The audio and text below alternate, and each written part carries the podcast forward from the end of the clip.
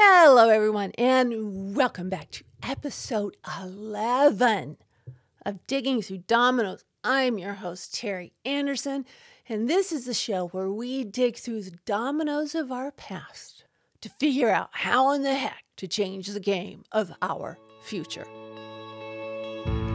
Welcome to Digging Through Dominoes, a podcast that looks at mental, physical, and emotional trauma through real and inspiring conversations. This is your safe haven that welcomes you in, but also isn't afraid to talk about what hurts the most. And now, here's your host, Terry Anderson. Today's episode is uh, on a topic that I really hadn't thought about doing at this point until it hit me square in the face. I realized if I didn't know do it now, I might lose some of the passion in um, trying to relay to you the way this this works, at least with me, and that's about emotional flashbacks. A lot of you may be saying, What the heck are you even talking about? What is an emotional flashback? Well, first of all, I'm going to tell you they're real. Second of all, they suck.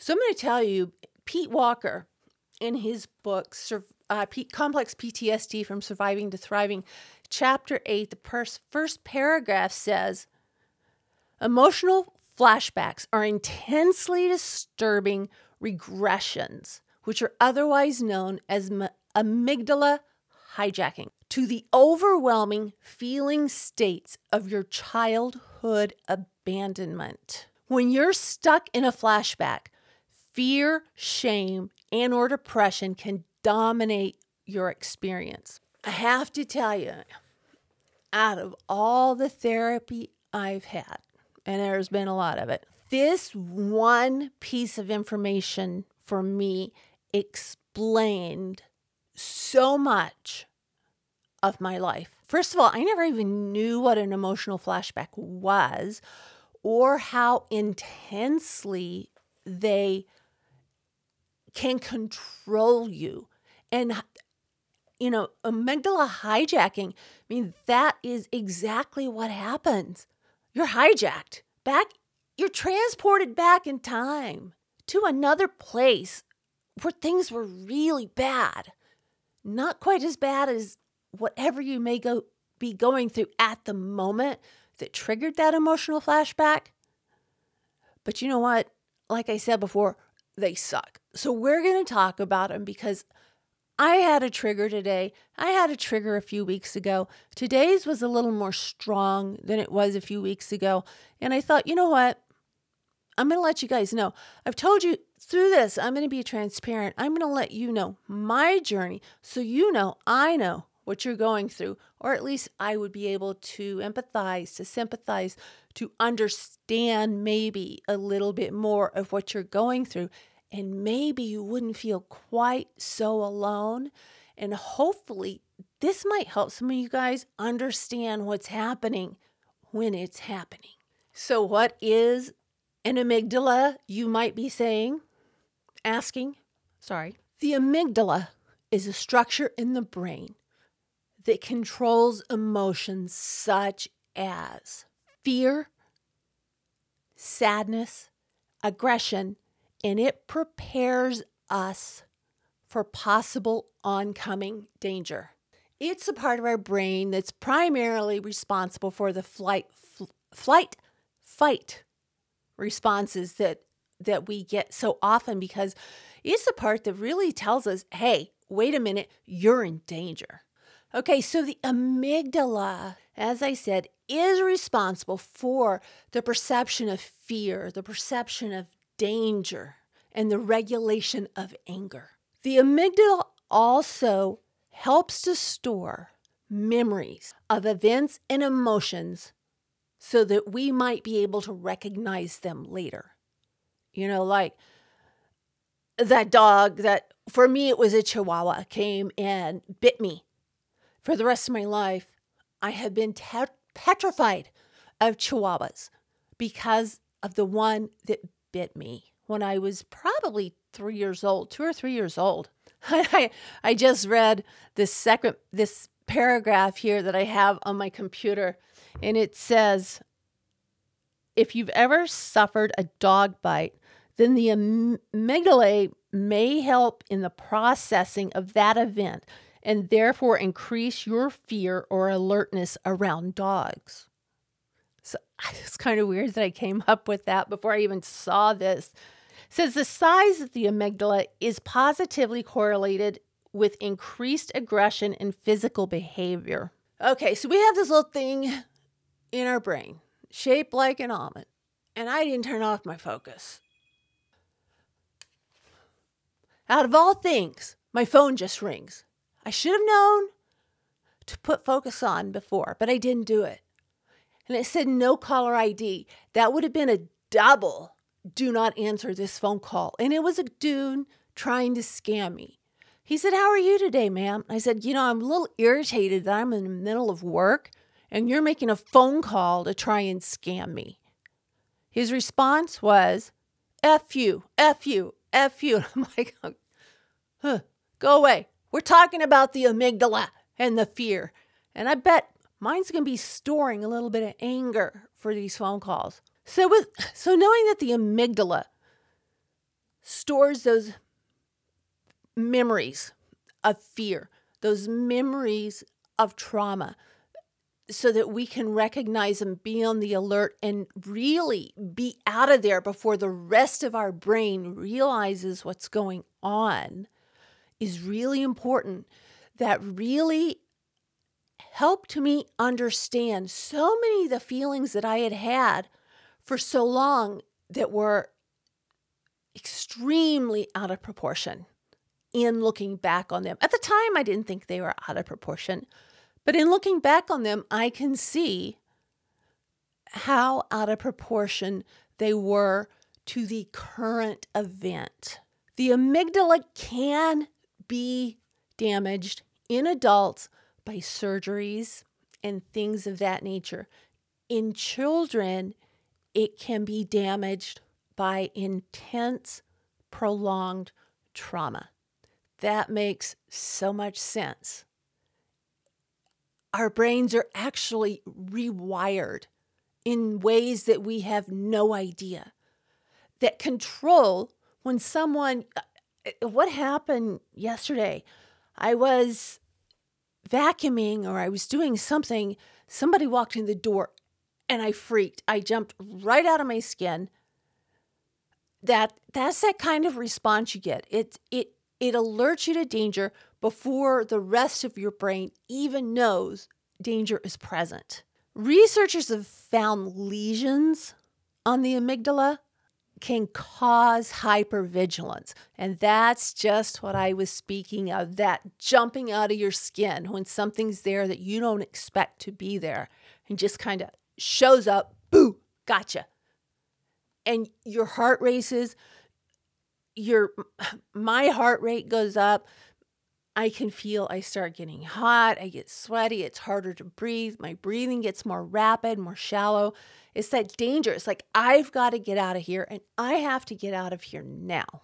I think what's interesting is in the reading I've been doing, researchers are saying that the amygdala is responsible for keeping us in a constant state of fear and anxiety. This article here in flintrehab.com says unlike patients with paranoia, a hypervigilant person understands there is no actual threat. They just cannot control their physical response. And those physical responses of anxiety can be damaging in so many ways. The amygdala doesn't only control our response to fear, anxiety, sadness, and regulating anger forgot the word there for a minute. It also plays a crucial role in other cognitive functions and can lead to, if you have damage to that part of your brain, it can lead to things such as poor decision making and impaired emotional memories. The traumatic experiences that we have can ha- they're, they're, there's such a wide range of symptoms that affect all aspects of life of survivors of trauma. Those symptoms include clinically significant distress and impairment in social, occupational, and other areas of functioning. Traumatic experiences also affect the amygdala by leading to significant structural and functional changes in the brain. And it pretty much controls our emotional and our cognitive abilities and processing. So, I'm going to tell you a little bit more that I have here pulled up in certain documents on my pages. And then I'm going to tell you my experience and how it's affected me through the years and at times has made me want to cease existence. So the hippocampus, campus, if I said that correctly, and the amygdala work together. And what they do is the amygdala encodes the emotional aspect of a memory, while the hippocampus, hippocampus, please correct me, controls the context. The combination of them working together strengthens overall memory. That may explain why memories of life changing events such as weddings are more clear than other mundane experiences. However, it says if the amygdala is damaged, the double encoding cannot happen. You cannot put the experience within the context, which makes a huge freaking deal. If you can't put that memory in the context in which it happened, it can pop up anytime. And anything that reminds you of that experience can bring it forth and make it that much more difficult to control. Researchers have found that lesions on the amygdala actually control what we see in other people. We're constantly surveying them if they're safe or not. We don't know that this is happening. It's just it's just happening. We're looking for danger and if we need to flee, and I tell you what, mine has not always worked 100% of the time. Well, a lot less than that. So let's go into what happened to me and how these flashbacks they don't just affect me, they affect everyone in my life. When I was a little girl, I was rarely celebrated. I can remember maybe one birthday party. My mother would maybe buy a cake and give me a card. I only remember one time that I was made to like feel special on my birthday. But I do remember the way my dad treated my mother on her birthday, on Valentine's, and things like that. And so I knew that my mom meant a lot to my dad. But that wasn't coming my way. I was sort of just shoved off. It made me feel less than. It made me feel really insecure. It made me feel like I really wasn't worth anything. When I got married, I think my oldest daughter, when did she start this? She noticed that my husband wasn't really recognizing my birthday. He wasn't recognizing Valentine's Day. And Christmas shopping was a last minute event like Christmas Eve.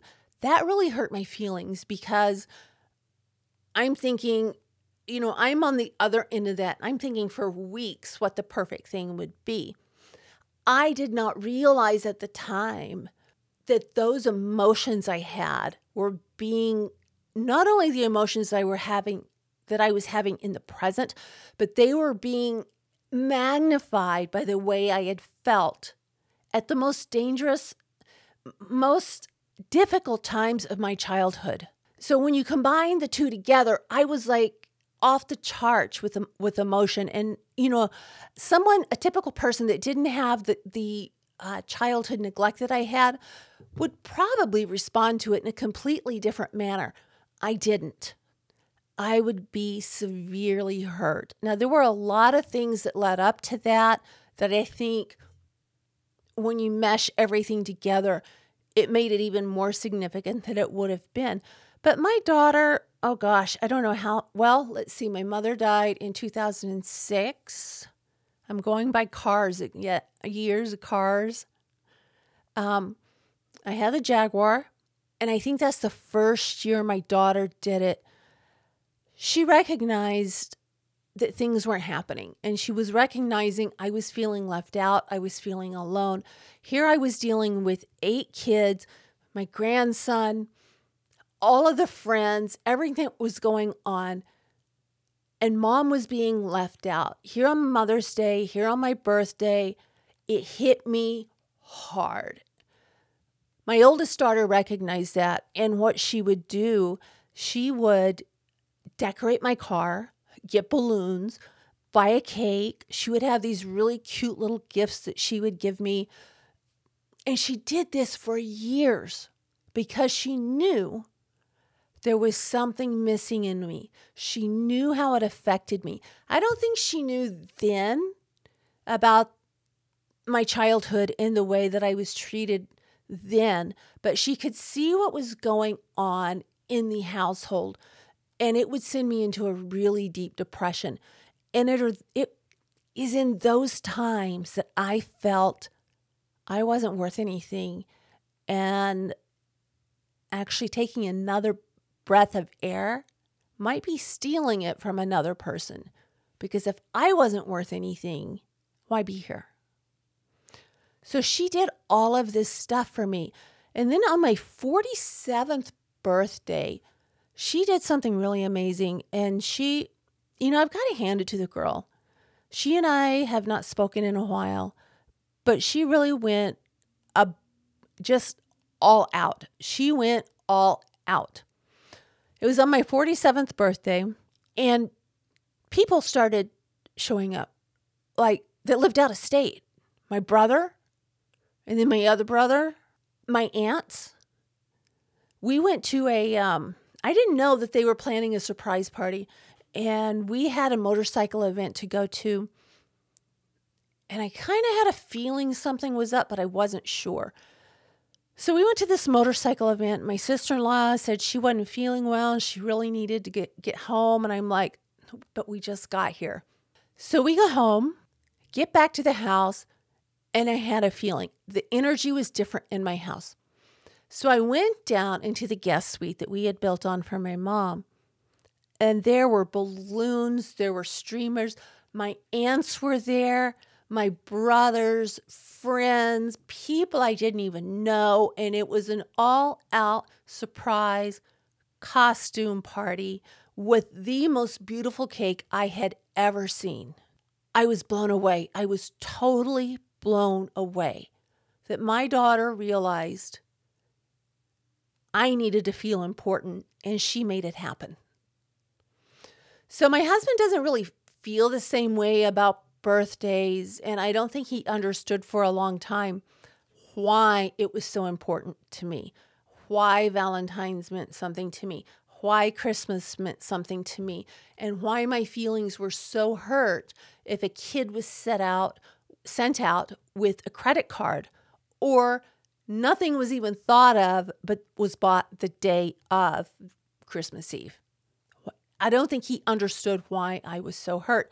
I didn't understand why I was so hurt, but I was. I was devastated. And it was all of those memories from childhood telling me I wasn't worth it. And they were hitting me hot and furious.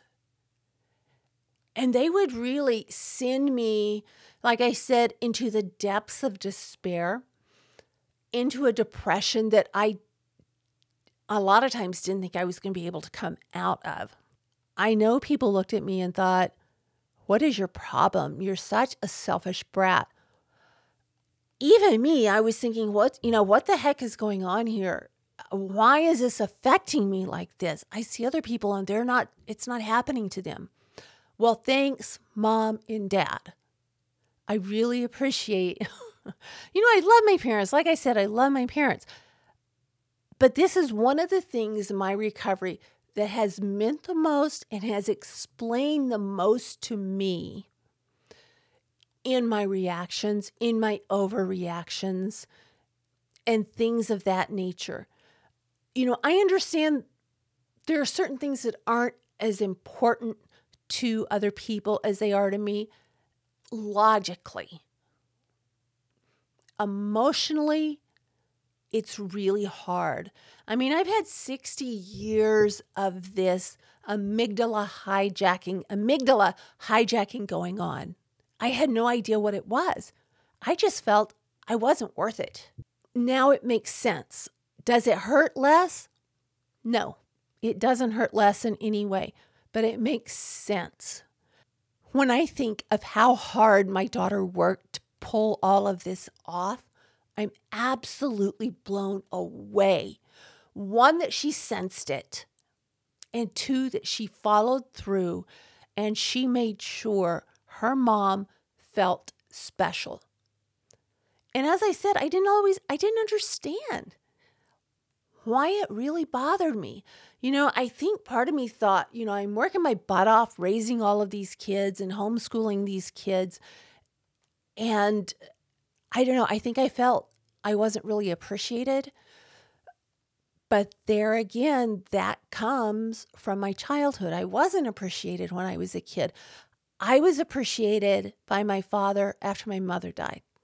Very appreciated. As a matter of fact, after my mother died, my dad and I built this incredible relationship. And it really it made me understand a lot more of what was going on and some of the choices were made. But you know what? that trauma is still imprinted on my soul. It's still imprinted in my amygdala. And so when something like that happens, immediately before my brain can logically work it out, I flash back. I get into an emotional flashback, and it is absolutely devastating. You know, it also goes a long way in ex- explaining well, my startle response, which is really exaggerated, and people have laughed at me all my life for it.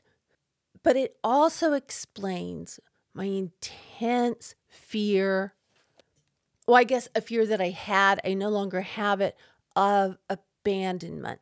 Not only did my dad abandon me every month when I was growing up, and my mother would lock us out of the house, or at least me, and she would lock her bedroom door and really had no emotional, uh, no emotional connection with my mother growing up. I have this, you know, this huge thing of abandonment. And there were times when things would happen that made no sense to me, as I said before, why it was so severe, why it completely overwhelmed me and made me go to those dark, dark places where I should never have gone. Not only did I have the fear of being abandoned, I saw what my dad's mother did to him and his brother and his sisters. So that was ingrained in me also. If your mother can just haphazardly give kids away here and there, you know, I think I think kind of by proxy I got my dad's abandonment issues. But I don't I don't have those abandonment fears anymore. I think in some areas I do. I think my dog, especially my German shepherd, I think she really helped and Pete Walker speaks about that of how our furry friends can help heal those wounds. And my dog Karma I am so, I just love her. I've never loved a dog this much. She has helped me get through so many things. And I can honestly say the fear of abandonment, it's really, it's really not there. I don't have it anymore. Maybe it's a hardened shell. I don't know. But um, that's one thing I'm glad is gone. As for everything else, I'm glad I understand it. And I wanted to go through Pete Walker's book here, trying to get through my microphone, because he has this toolbox in the back of this book um, Complex PTSD from Surviving to Thriving. And it's all about managing flashbacks. There are 13 steps for managing emotional flashbacks.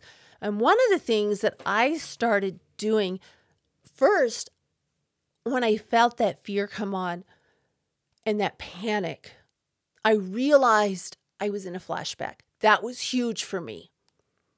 I'd stop, I'd breathe, I would try to remember or figure out what was causing the flashback, what memory from childhood was causing that flashback, and get myself through it, sort of one second at a time at first, then one minute at a time, and then five minutes at a time. And then I started doing the, which I always thought was kind of hokey because I don't know. I, I think that was something else my dad instilled in me is just the fear of feeling stupid. That's still with me. I mean, the fear of feeling stupid is still with me big, big, big, big time. But to talk to a little girl that's not there, but she is there because she's in me, and try and calm her down, get her through that fear, get her through that time that she's going to be safe. And and reparent if you will myself. I haven't got through all of that in these books, and hopefully I will, but that's something that's really helped a lot. And I wanted to go through some of these things that Pete Walker speaks about because I think you guys are going to find it really, really helpful. At least I have. One of the first of his 13 steps for managing emotional flashbacks is to say to yourself and to recognize, I'm having an emotional flashback. Believe me, it helps a ton. Pete says flashbacks take you into a timeless part of the psyche that feels as helpless and hopeless and surrounded by danger as you were in childhood. The feelings and sensations you're experiencing are past memories that can't hurt you now. Remind yourself, step two, remind yourself, I feel afraid right now, but I'm not in danger. I feel hurt right now, but I'm not in danger. He says, I'm safe now, here in the present. Remember, you are now in the safety of the present, far, far from the danger you faced in the past. Number three, own your right and your need to have boundaries. I have done that. Actually, I didn't even realize that that was part of one of his steps, but I realized my boundaries. I can't really say they dawned on me, you know, 10 years ago. It, it was within the last two years I realized how much I needed to set boundaries. And I found myself where in times past, I would say, anything you do, need, I'll do anything you need.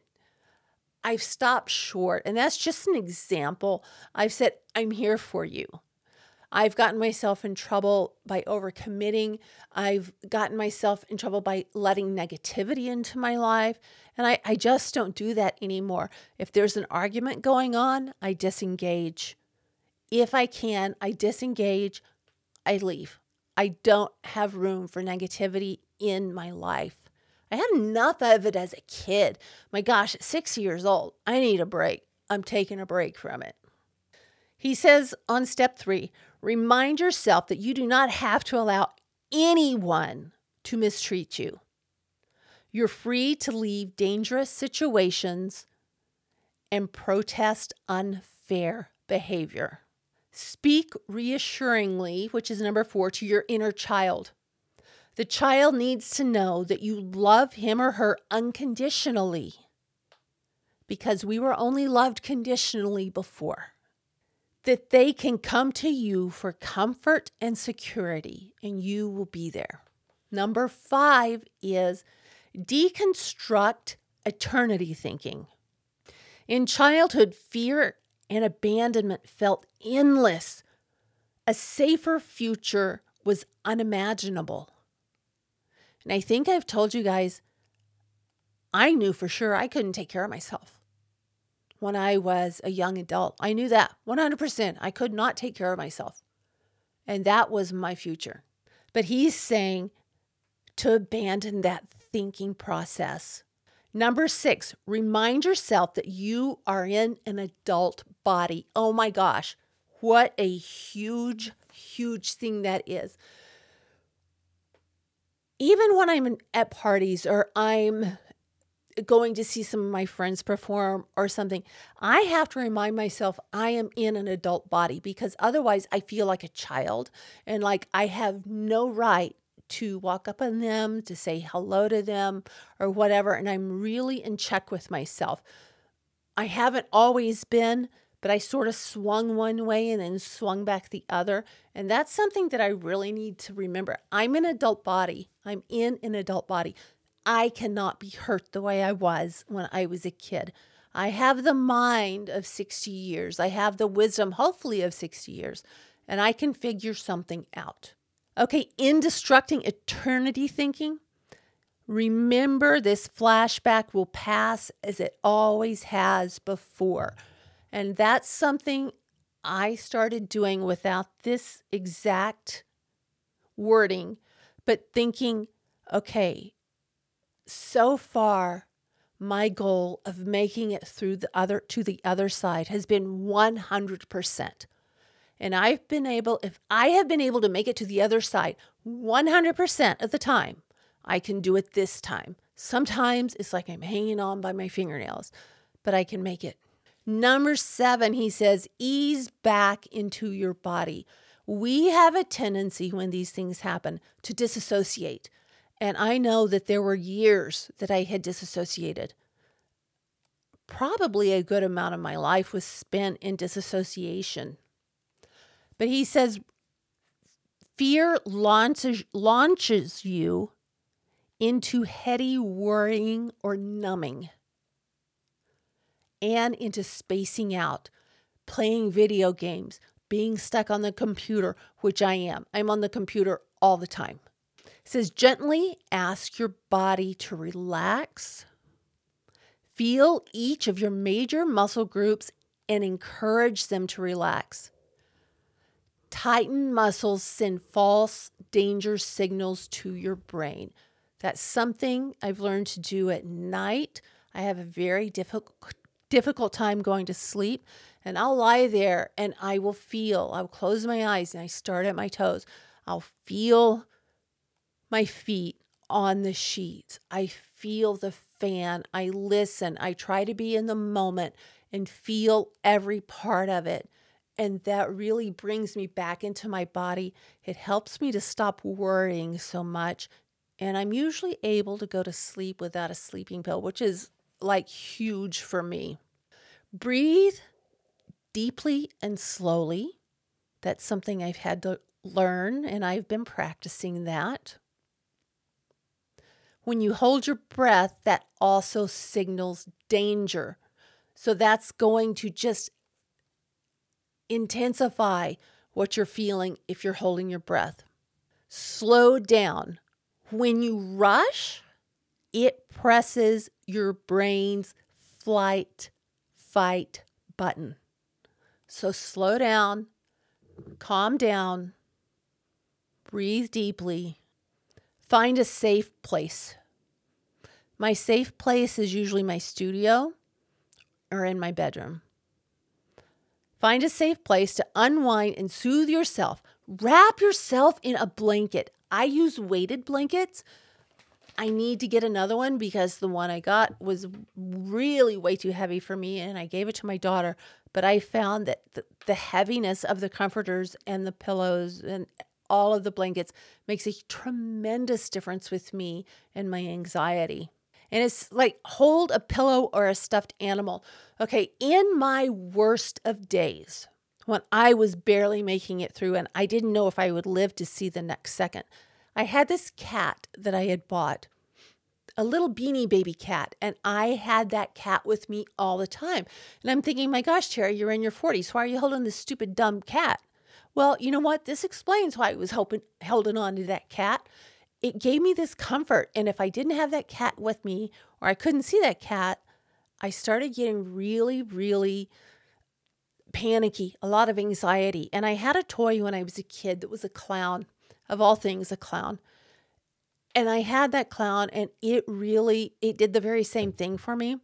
And when I found out my dad threw that away as an adult, I went into a full-blown panic attack. My dad didn't know it, but I lost it. I had to turn around and leave and I lost it because my safety source had been thrown away. It was gone.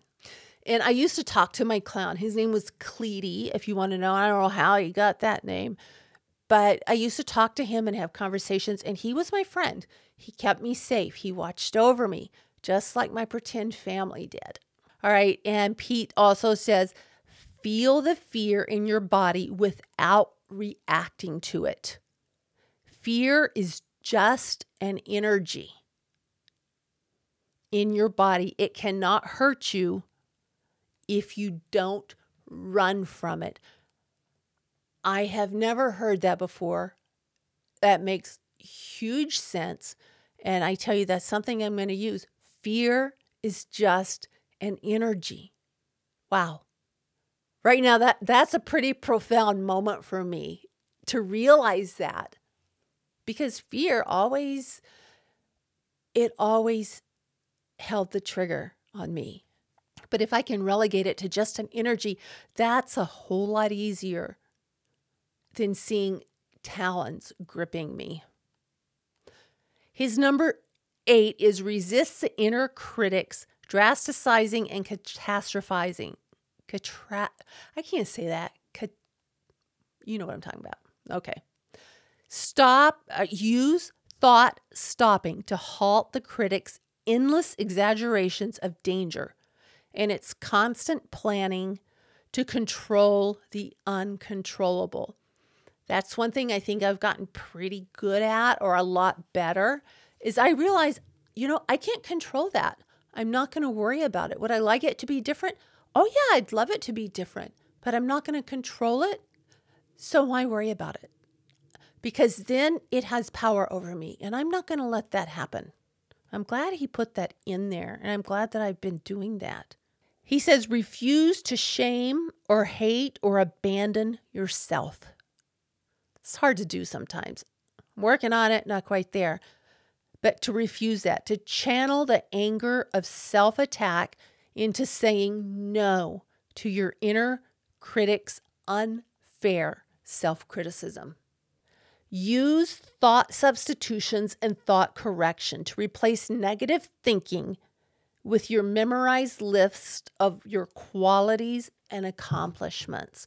And that's something we haven't talked about is making that list of your good qualities and all that you have accomplished in your life. And remember that because really this fear that controls us is a tiny part of our life. And if we don't keep it in perspective, it's going to take over and take over our entire life. Allow yourself to grieve. This is hard for me. I avoid any video that has crying or that's going to make me cry. I don't want to do it. It brings up too much for me. That's something that I really need to work on, allowing myself to grieve. It says flashbacks are opportunities to release old, unexpressed feelings of fear, hurt, and abandonment. Validate and soothe inner child's past experience of helplessness and hopelessness. Healthy grieving can turn your tears into self compassion and your anger into self protection. Cultivate safe relationships and seek support. Take time alone when you need it, but don't let shame isolate you. And that does that to me. I find myself self isolating a lot. And I don't, I don't, I don't like it, but, and it's difficult. And I find that the more I self isolate, the more difficult it is to get out of that isolation phase. Feeling shame doesn't mean that you're shameful.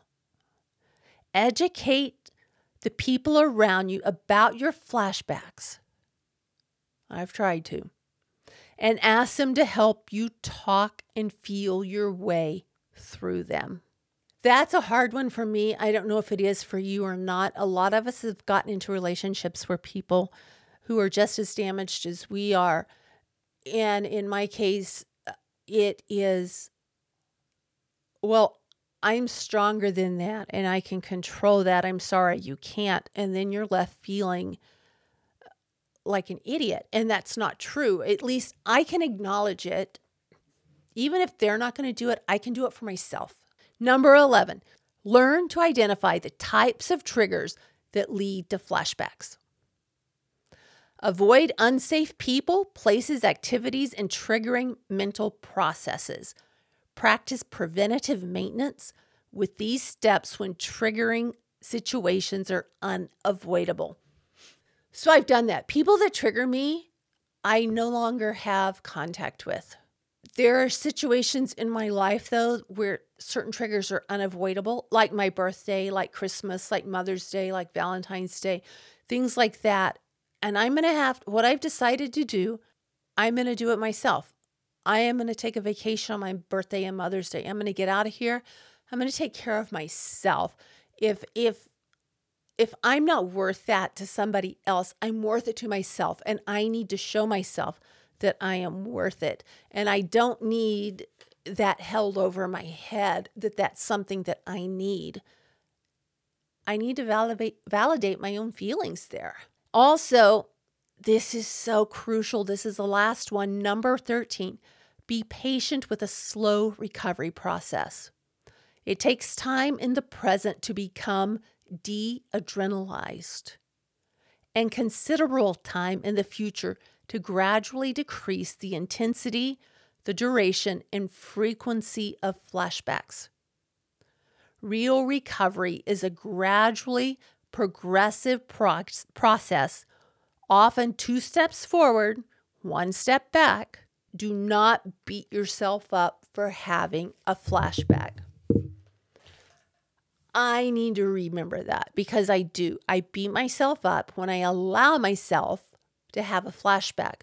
But now that I'm realizing that that tiny little part of my brain, that little almond shaped part of my brain, is actually containing all of those memories not in context. It's like, how do you control that? I guess, you know, just talk your way through it.